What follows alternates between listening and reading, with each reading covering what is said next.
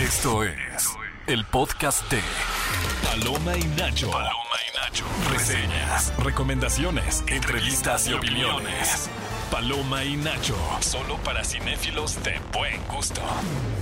Amigos, espero que estén teniendo un increíble sábado aquí en este nuevo espacio, porque es nuevo, porque llevamos bien poquito tiempo con este nombre del programa, Paloma Sí. y Nacho. Apréndanselo. Bienvenidos. Paloma y Nacho. Su lugar favorito para hablar de todo el chismecito cinéfilo, de saber qué películas llegan a la cartelera, que se van a lanzar a ver este fin de semana. Y en los micrófonos me encuentro yo, su amigo Héctor Trejo, para los amigos Bully y mi queridísima Gaby Mesa. ¿Cómo estás, Gaby? Muy bien, muy emocionada porque fíjate que se estrena este fin de semana una película que voy a ser muy sincera y no es porque yo me dedique a hablar de cine o porque Sí. quiera platicar de esta película porque pues es el estreno el fin de semana.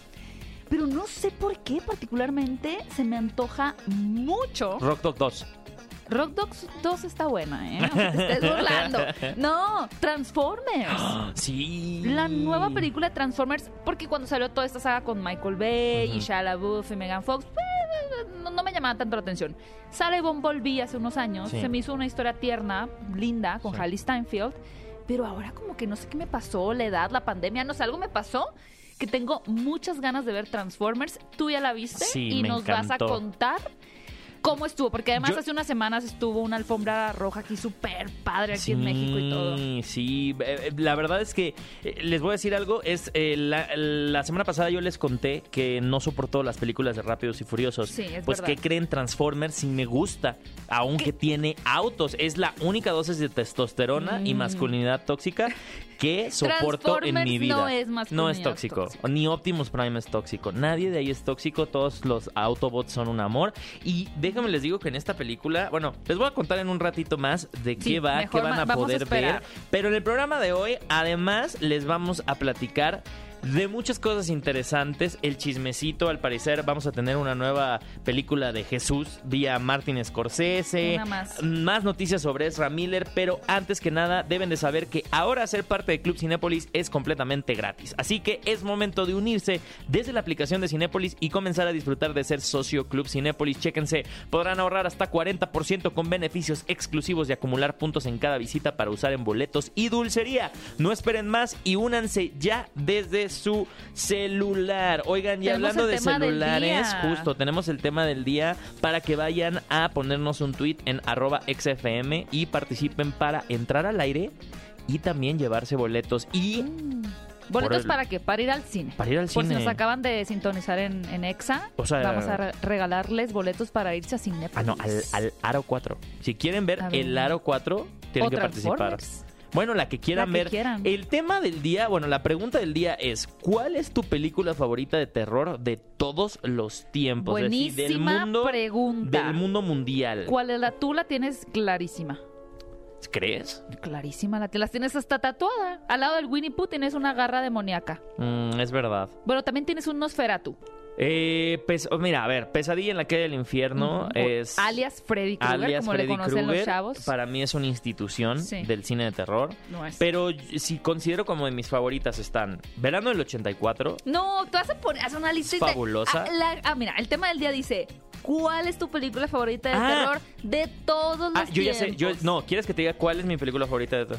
El bebé de Rosemary. Uf, Me fascina esa película. de Roman Eh, Polanski. De Roman Polanski, la fotografía, la música, todo lo que tiene esa película verdaderamente es eh, tormentoso. Y es traumático. Es traumática esa película. Creo que abordan también lo que ahora se está empezando a hacer un poquito más también el tema del embarazo, desde un lugar nada romantizado, sino también como una experiencia traumática. Traumática. Fue de las Bebé primeras que habló, Rosemary. habló de eso. Y el bebé Rosemary. De hecho, sí tengo pendiente mi tatuaje porque me quiero poner la cuna de me quiero tatuar la cuna del bebé de Rosemary. Qué diabólico eres, Héctor Trejo. Ay, pues ya me A mí, a mí me gusta mucho, por si tenías el pendiente, eh, El Resplandor es mi película de terror favorita. Es muy buena. Me gusta mucho. ¿Y te gustó la no, secuela? No me gustó. No me gustó. Aunque es de Dios Mike Flanagan. Me gusta mucho el trabajo de Mike Flanagan. Creo que ha sido un gran realizador de terror y, y fue muy bueno que le encomendaran a él la tarea de hacer una secuela de algo tan importante, ¿no? Eh, pero no, no me encanta, se me hizo muy fantasiosa Que la primera Mm. también era un poco fantasiosa, pero tenía más simbolismos, como lo del laberinto, el tema del Sí. minotauro, estas ¿Y no te, pero no te gustó regresar al Hotel Overlook en la película? Sí, sí me gustó regresar, pero... ¿Dónde te gustó regresar más? ¿En Ready Player One? Ay, no, no me menciones esa película. rara. Esa no existe. No me encanta. Pero bueno, queremos que ustedes voten. Y justo tenemos una nueva encuesta también para que vayan a votar a las redes de Cinepolis, arroba Cinepolis, o a nuestros twitters personales, como te encuentran Héctor, Arroba Héctor Trejo. o arroba Gaby Mesa 8. La siguiente pregunta que es, por el estreno del Aro 4, así es, hay una nueva película del Aro, además de El Aro original, ¿cuál de estas siguientes películas de terror crees que podría o merecería tener un reboot? Una, digamos, eh, volverla a hacer con nuevos protagonistas. ¿Secuela como o recuela, no? Secuela. Una, no, recuela. Puede ser recuela, al estilo de lo que están haciendo con Scream. ¿Cuáles son las opciones? Las opciones son La Profecía, eh, que recuerdo mucho esta frase que dice la niñera antes de aventarse. Damien, esto es para ti. Y se avienta. Luego está Pesadilla en la calle del infierno. Sí. Luego está Viernes 13 o Leprechaun, el duende maldito. Eh, wow. Yo Wow. vi en la pandemia otra vez esa película donde sale Jennifer Aniston, como con 12 años, o bueno, tenía como Ajá. 15, No, tenía como veía bien 10, joven. sí, ajá, es muy. Eh, yo, yo voto por Leprechaun. Creo que esa película, todos recuerdan una escena, no se acuerdan de nada de la película, pero saben que en un punto el duende le salía por la panza a un señor. Ay, ¿Sí o no? Que todo el mundo se acuerda. Pero aparte le salía Porque se comía una de las una monedas moneda. de oro. Sí, y por avaro le crece el pot de, Sí. de monedas y pues, ahí está el duende. Esa, y te acuerdas una donde Y salía que Jason Leonardo Momoa DiCaprio. hace el duende. Wow, Jason Momoa, bien. ¿Te acuerdas una que salía Leonardo DiCaprio? También a mí me daba mucho miedo que se llamaba Critters, Me suena así. que eran unas bolitas como de que tenían dientes y sale Leon- Ay, qué Leonardo DiCaprio de fascinante los chiquito. inicios, todos los actores que Johnny Depp aparece en Eh, Pesadilla en la calle del infierno. Es uno de los de los protagonistas Mira, de esa qué, qué primera entrega. fantástico. Oigan, y hablando de entregas fantásticas, ahora sí vamos a entrar en el mundo del chisme cinéfilo. Pues que Martin Scorsese ahora se quiere unir a la lista junto con Mel Gibson de hacer películas de Jesucito. De Jesús. Ya había hecho una película Martin Scor- Scorsese junto a William Dafoe, donde eh, el título es La última tentación de Cristo. Ajá, Es sí, una sí, sí. película que, que fue muy polémica en su momento, que fue una película que incluso, me parece, llegó a ser eh, vetada, Vetada, por, ¿no? el, por el Vaticano. Mucha gente se manifestó en contra, en contra de esta película. O sea, por cuando ser vetan una película del. Vaticano es como cuando vetan una película de China, o sea, que no se estrena en China, o sea, no se estrena en el Vaticano. Siento que cuando la vetan en el Vaticano, digo, es una- un país chiquititito, pero más bien es como lo que provoca, ¿no? Alrededor del mundo, sobre todo cuando se estrenó esta película, que todavía había más grupos conservadores. Más que ahora se pueden imaginar. Y era como, no, porque esa película está prohibida, no hay que verla. Pero fue Sí. todo un, un éxito en crítica, ¿no? Realmente esta película de Les ganó el morbo. Y ahora eh, acaba de estar en Cannes este director presentando una película que fue, ya saben que en Cannes les encanta aplaudir por minutos y minutos. Yo no sé cómo no les duelen las manos, Sí. pero también muy ovacionada, que es Killers of the Flower Moon. ¿No crees que ya venden como en los conciertos de K-pop cuando venden las cosas, pero son unas paletitas de Sí. que no me acuerdo qué película tiene el récord de haber sido más aplaudida. como 17 una minutos, cosa ¿no? así, obscena. ¿Qué estuvieron haciendo en ese tiempo? ¿Quién no, quién no se calla? Yo creo que en Cannes tú pagas aplaudidores, ¿no? O sea, los de los de, los de la ballena Sí, así, los de dándoles, The Whale con Brendan dándole su, su sobrecito con 500 pesos de que al Mm. final de... ¿Qué, Apláudeme. qué tanto aplaudiste, Pero con no? cronómetro en mano, ¿eh? Que se aplauda. Pero bueno, eh, le fue muy bien a esta última película que presentó en Cannes, Kill- Killers of the Flower Moon, y ahora con cuenta también que tuvo una reunión con el Papa eh, en el Cas- Vaticano. Casual. Bueno, es que se estaba Señor, llevando... ya llegó Martin Scorsese. Ya que si llegó. lo puede recibir en el vestíbulo. Es que se estaba llevando eh, un- una, una especie de asamblea eh, titulada La naturaleza global de la imaginería católica, que fue organizada por la Universidad de Georgetown con la participación de eh, una publicación jesuita. Pero bueno, el punto es que, para no hacerles en cuento muy largo, muy técnico, el director se reunió eh, con el pontífice y dijo que ya estaría trabajando él en una nueva película sobre la vida de Jesús. Ahora, a mí me surgen varias dudas. Pero esto es como una invitación o es amenaza, ¿no? O sea, porque fue a decirles, me- ver, no, porque ahora que- creo que ahora lo que no va a intentar hacer Martín Scor- Scorsese es, Es una película polémico. polémica. Él va a hacer una película como mucho más allegada a las creencias de la religión católica. Eh, vamos a ver de qué, o sea, en qué periodo de Jesús, ¿no? Ha sido muy explorada la parte, explorada, explorada, Explorada. ha sido muy explorada, explorada la parte. Eh, ay, me da mucha Yo- risa. yo- es que yo sí, yo sí sé qué película quiero de Jesús. ¿Cuál? Jesús, los años de la universidad. O sea, Necesito como un sus American Pie, 20s. así como de sus años perdidos. Si era rebelde Jesús. Pues regresó hasta los 32, a mí me 33. encanta la ¿Qué vida de estuvo Jesús. haciendo antes? Pues tal vez, o sea, justo tal vez ya está muy abordada esta parte de la crucifixión, de Ujú. también un poco de los discípulos, el nacimiento, todo esto como de los evangelios, ¿no? Pero sería interesante tratar de, de, junto con algunos investigadores y sin caer en lo blasfemo, que es lo que no quiere Martín Scorsese, Ajá. pues hablar un poquito de qué más hizo Jesús, ¿no? Pero a mí me gusta mucho la figura de Jesús y te soy muy honesta. ¿Cómo aprendió el oficio de la carpintería?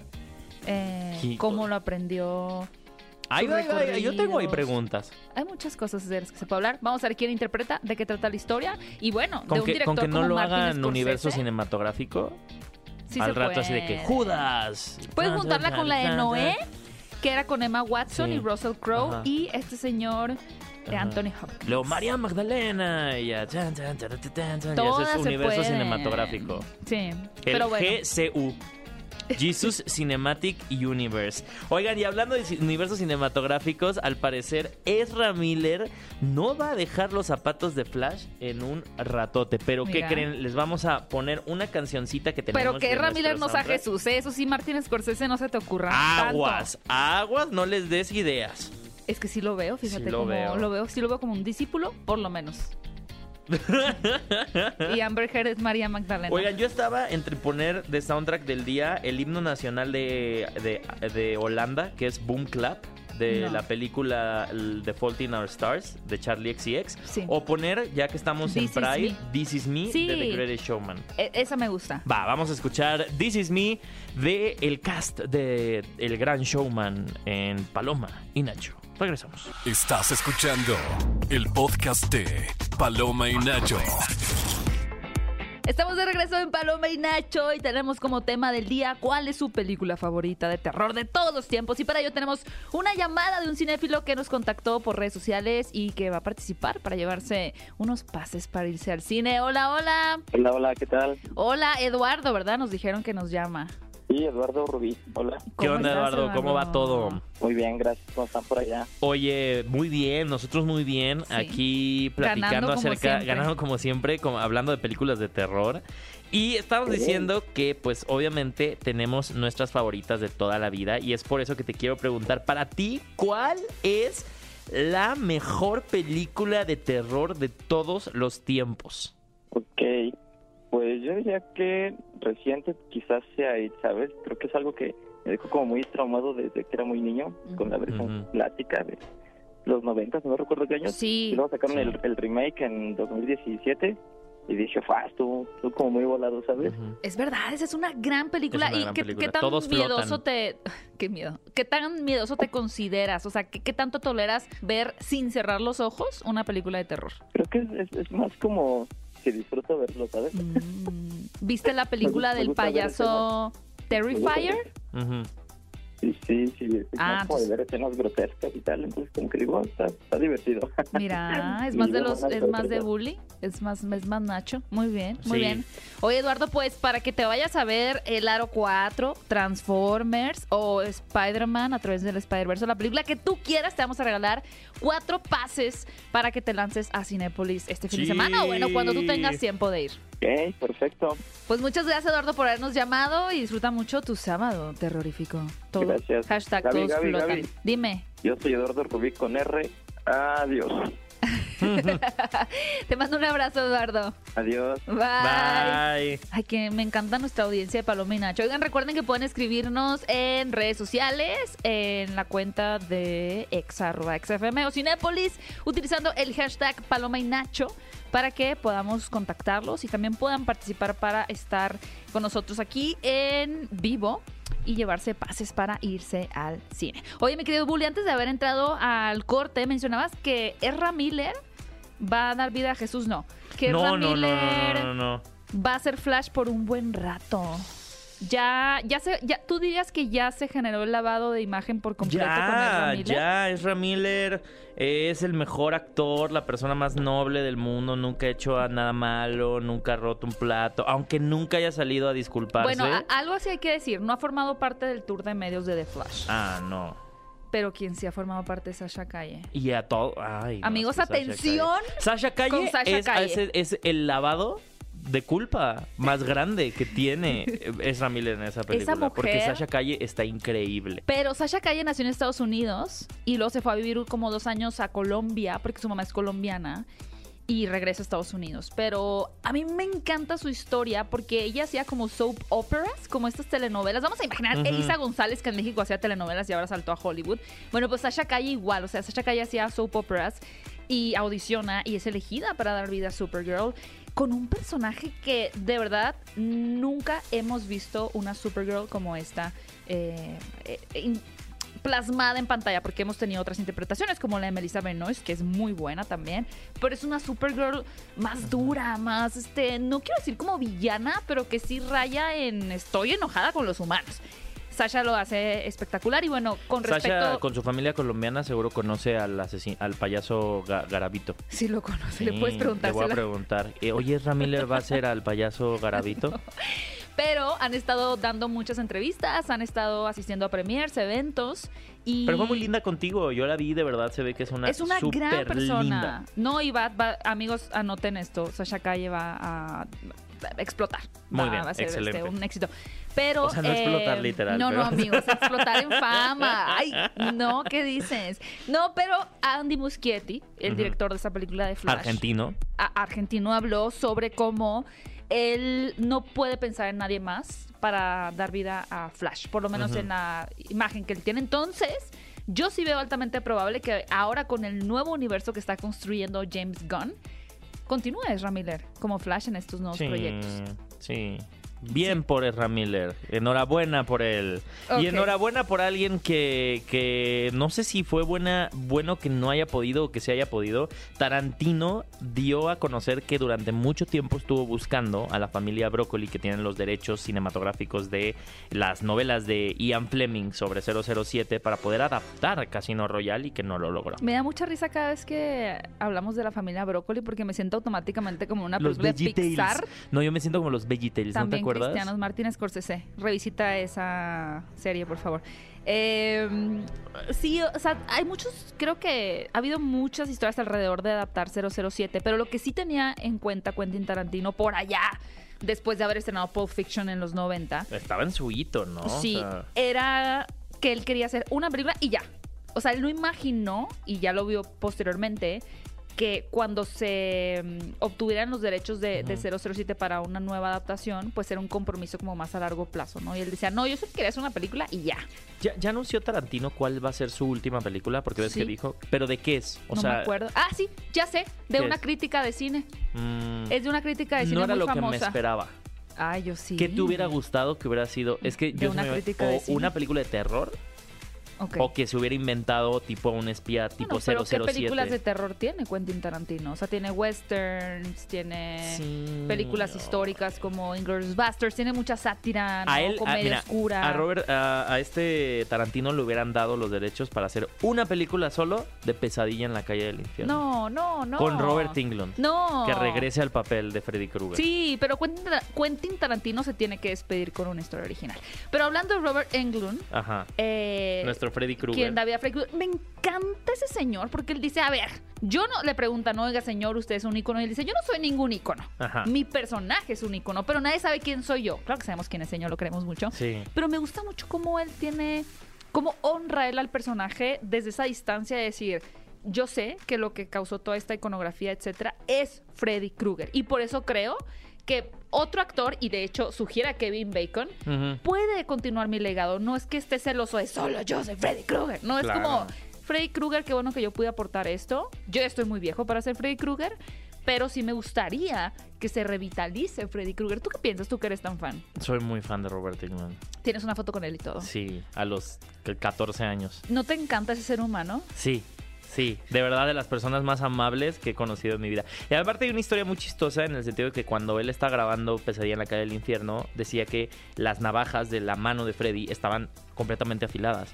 Dice que tiro por viaje se cortaba. No manches, qué horror. Tiro por viaje. O sea que verdaderamente terminó en el set siendo un peligro que él se pusiera el, el- el guante de, con las garras de Freddy Krueger porque eran 100% reales. Entonces, esas cosas han esos, cambiado, ¿no? esos scratches que escuchamos en las películas originales son reales. Wow.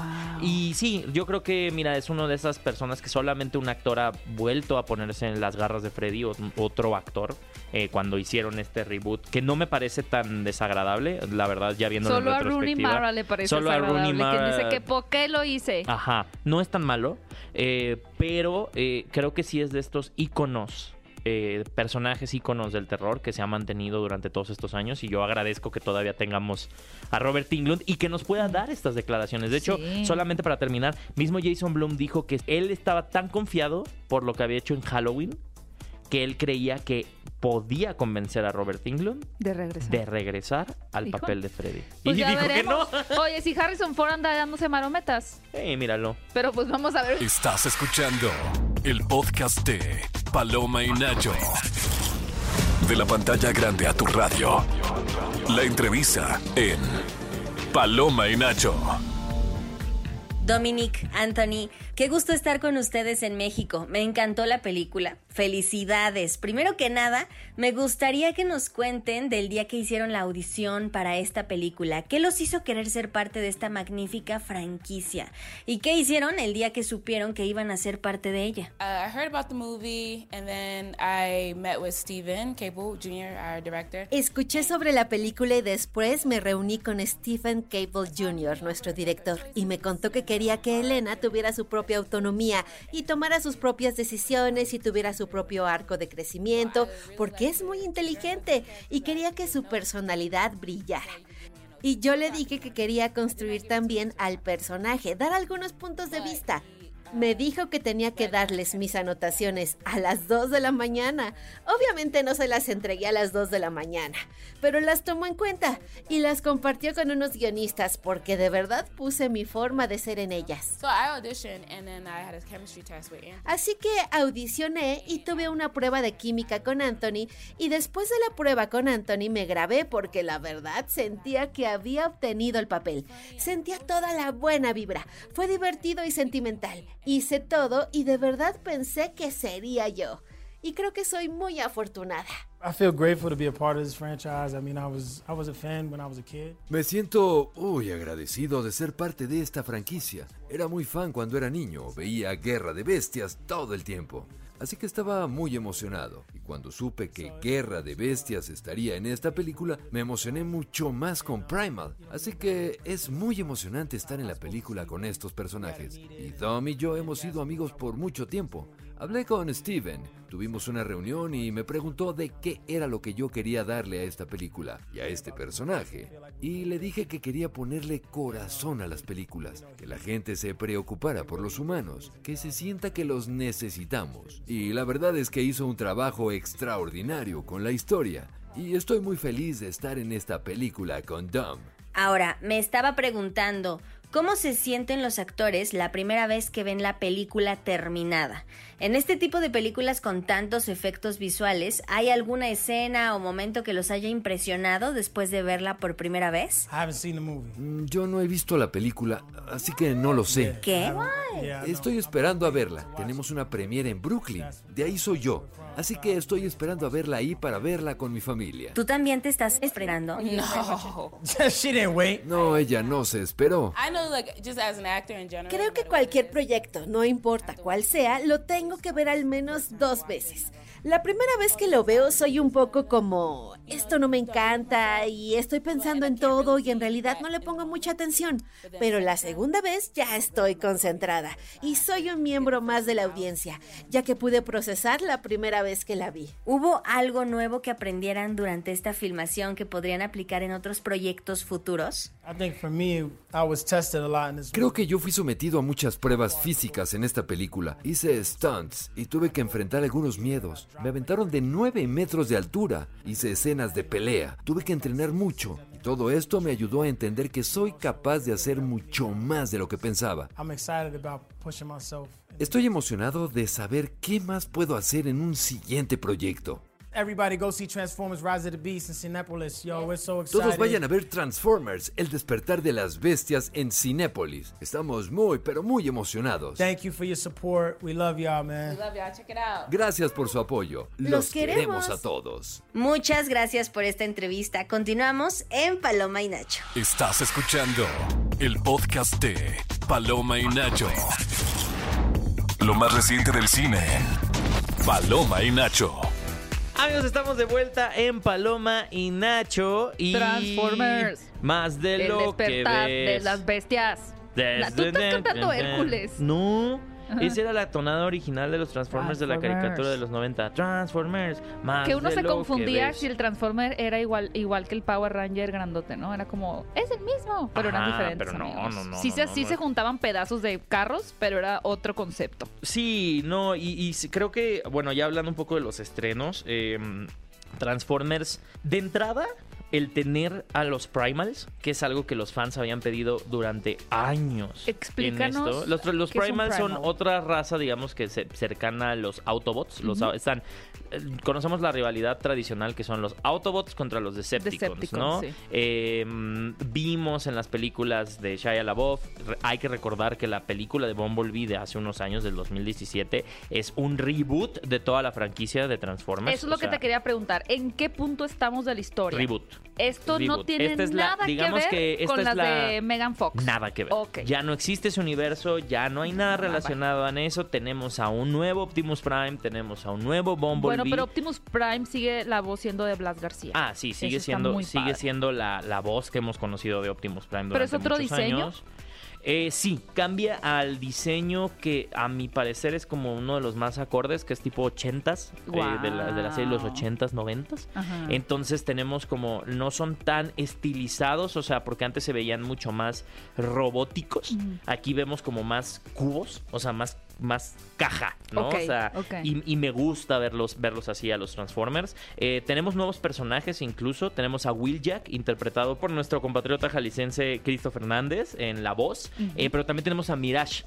Que eh, este, este Pete Davidson, este es el que hace la, la voz de Mirage en inglés, pero ahora tenemos a Javier Ibarreche, que va a estar como la voz de Mirage.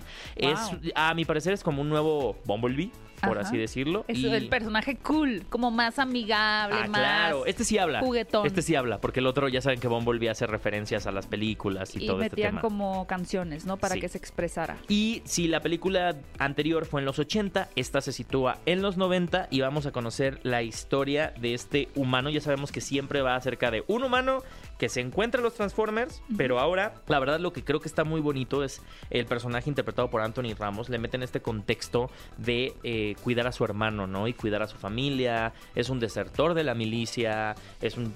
Es un chavo que está buscando sus propias oportunidades en un Bronx, un medio barrio latino por ahí, eh, afro-latino en, en- en los 90. Y tiene un muy buen contexto y a mi parecer creo que es una de las mejores historias logradas en cuanto a Transformers porque ya captan que existen otras razas de, de- de Autobots, por así decirlo, que ahora son los Primals, que tienen forma de animales, pero son robots.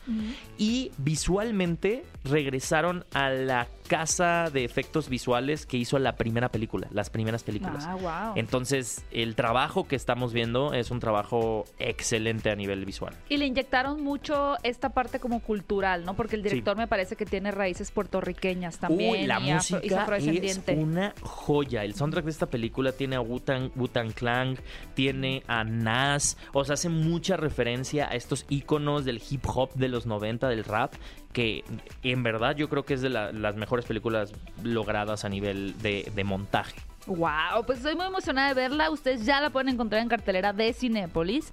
Eh, Transformers, El Despertar Más de lo de las ves. bestias. Y también, cinéfilos, así es, ya lo mencionamos al inicio de este programa, pero el Aro 4 está de regreso.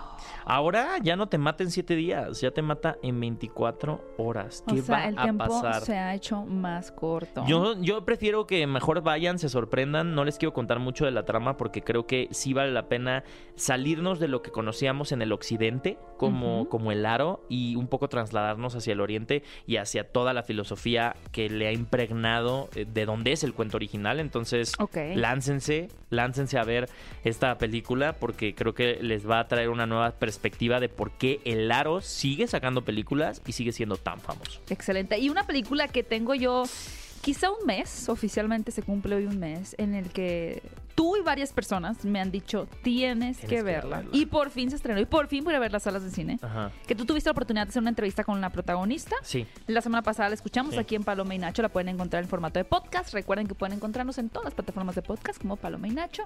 Es Enferma de mí que llega a sala de arte. ¿De qué trata esta película Enferma de mí? Eh, de parte de una relación tóxica que tienen esto, los dos protagonistas, que es eh, Signe y Thomas. Thomas es un artista que se dedica a robar sillas. Ok. Literal, ¿De dónde se roba? Pero sillas del- carísimas. Sillas caras, Qué caras eh, son que las Signe sillas. le ayuda a robar Ajá. y hace instalaciones artísticas con esas Con sillas, esas ¿no? sillas. Pero digamos que Thomas sí utiliza un poco a Signe, o sea, lo utiliza para para este fin y Signe pues sí tiene esta mentalidad de que ay lo están haciendo juntos pero pues claramente Thomas es el el artífice, de este- el artista, ¿no? Eh, y a partir de ahí viene este, este momento en el que Signe descubre unas pastillas que le van a permitir enfermarse. Y es unas pastillas que al estárselas tomando van a empezar a salirle brotes en la cara que están prohibidas, las logra conseguir y a partir de ahí va a empezar a autoenfermarse para poder no Como solo síndrome de man- manipular a, a- a su pareja actual, pero también manipular al mundo que está alrededor Como de ella. Y sí ¿no? se ve que ella más bien de entrada ya traía algo. ¿Sabes? Hay algo que más bien se, se estalla a partir de un hecho trágico que le sucede. Es como este tema de querer tener sus 15 minutos de fama. Wow, y sé que no podemos encajonar esta película en un género específico, pero más o menos por dónde nos estaríamos yendo para la gente que la viera ver como un drama, un terror, un thriller, una, una Es tragicomedia. una tragicomedia negra. Ok, Es una tragicomedia negra. de eso me gusta a mí. Me Sí. gustan mucho de esas. Va a llegar un punto en el que se estén riendo, pero a la Pero vez es estén preocupados e incómodos por decir, estoy viendo un descarrilamiento de un tren en acción. Wow. Vayan O sea, a ver Enferma de mí. muy buenas críticas. Estas tres opciones están en Cinépolis. Ujú. Enferma de mí, El Aro 4 y Transformers, El Despertar de las Bestias. y continúa activa la preventa de The Flash. Vayan a ver Cada, cada vez a ya casi Miller no quedan tantos. Ya dejen paz. Cada vez hay menos asientos disponibles para ver The Flash. Pero si ustedes quieren ver en su esplendor a nuestra Supergirl, interpretada por Sasha Calle, es ahora, cinéfilos. Vayan a hacerlo. Oigan, y a ustedes que están ahorita escuchando este programa, quiero invitarlos a que no se pierdan este 19 de junio, que ya comenzará el primer reality show de cine. Club Cinépolis Desafío Dubai, donde los amantes del cine vivirán desafíos inspirados en películas y conocimientos de cine. ¿Quién ganará cine gratis de por vida y un viaje a Dubai? Sigan todos los episodios en nuestro canal de YouTube, así como resúmenes en nuestras redes sociales. Se va a poner buenísimo, no se lo pueden perder. Estás escuchando el podcast de Paloma y Nacho. Estamos de regreso en Paloma y Nacho y ya tenemos otra cinéfila que nos escribió en redes sociales para participar y contestar cuál es su película favorita de terror de todos los tiempos. Hola, hola, Andrea, ¿estás por ahí? Hola, sí. Hola Andrea, te queríamos preguntar, ¿tú cuál consideras que es la mejor película de terror de todos los tiempos? Para mí es la saga del conjuro. Ah, mira, Hasta la más última moderna. que también ya era más romántica, ¿esa también te gusta? No, esa fue la que menos me gustó. La que menos. Oye, y por ejemplo, El Conjuro, bueno, la primera es espectacular, los Warren, esta pareja basada en, en- en la pareja de la vida real. Pero, ¿qué te parecen los spin-offs? Anabel y La Monja. ¿Qué te parecieron estas dos películas? También me gustaron La Monja, me gustó. Ah, mira. Me gustó más que Anabel. A mí, yo soy fan de Anabel 2. Creo que es una de las mejores películas de terror que han hecho últimamente. Anabel 2. Pero El Conjuro, muy bien. Oye, ¿Anabel 2 es la de los inicios de Anabel? eh, sí, es Ah, cuando la vemos en una casa como en un orfanato. Que sale Michael Chimino. Amo esa película. Oye, mi querida Andrea, eh, ¿qué película tienes ganas de ver en el cine estos días? Mm, Ariel. La Sirenita. Muy Excelente. bien. Nada que ver con Anabel, nada, bueno, con el pelillo rojo quizá. Son dos, siempre he dicho Anabel y la sirenita son dos pelirrojas dispuestas a hacer lo que sea por formar parte de él. Misma trama, diferente género. Me encanta.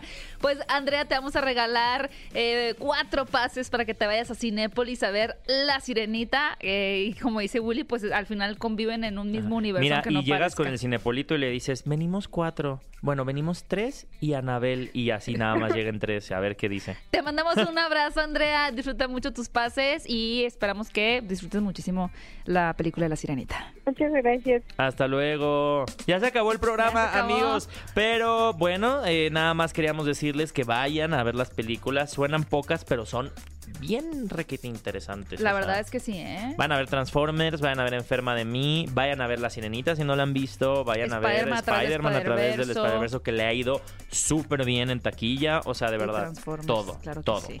Oigan, pueden escuchar nuestro programa en formato de podcast. Lo pueden escuchar como, diga, lo pueden buscar como Paloma y Nacho en todas las plataformas de podcast. Y recuerden que nos pueden escuchar todos los sábados en punto de las 10 de la mañana aquí en XFM 104.9. Mi querido Willy, ¿cómo pueden encontrarte en tus redes sociales? Como arroba Héctor Trejo y a ti. A mí pueden encontrar como arroba Gaby Mesa 8. No olviden seguir las cuentas de Cinépolis, arroba Cinépolis en Facebook, Twitter, Instagram, TikTok o cualquier red social que sea de su preferencia. Esto fue Paloma, y Nacho. Esto fue el podcast de Paloma y Nacho. Paloma y Nacho. Reseñas, recomendaciones, entrevistas y opiniones. Paloma y Nacho. Solo para cinéfilos de buen gusto. Escúchanos en vivo todos los sábados a las 10 de la mañana en Exa FM 104.9.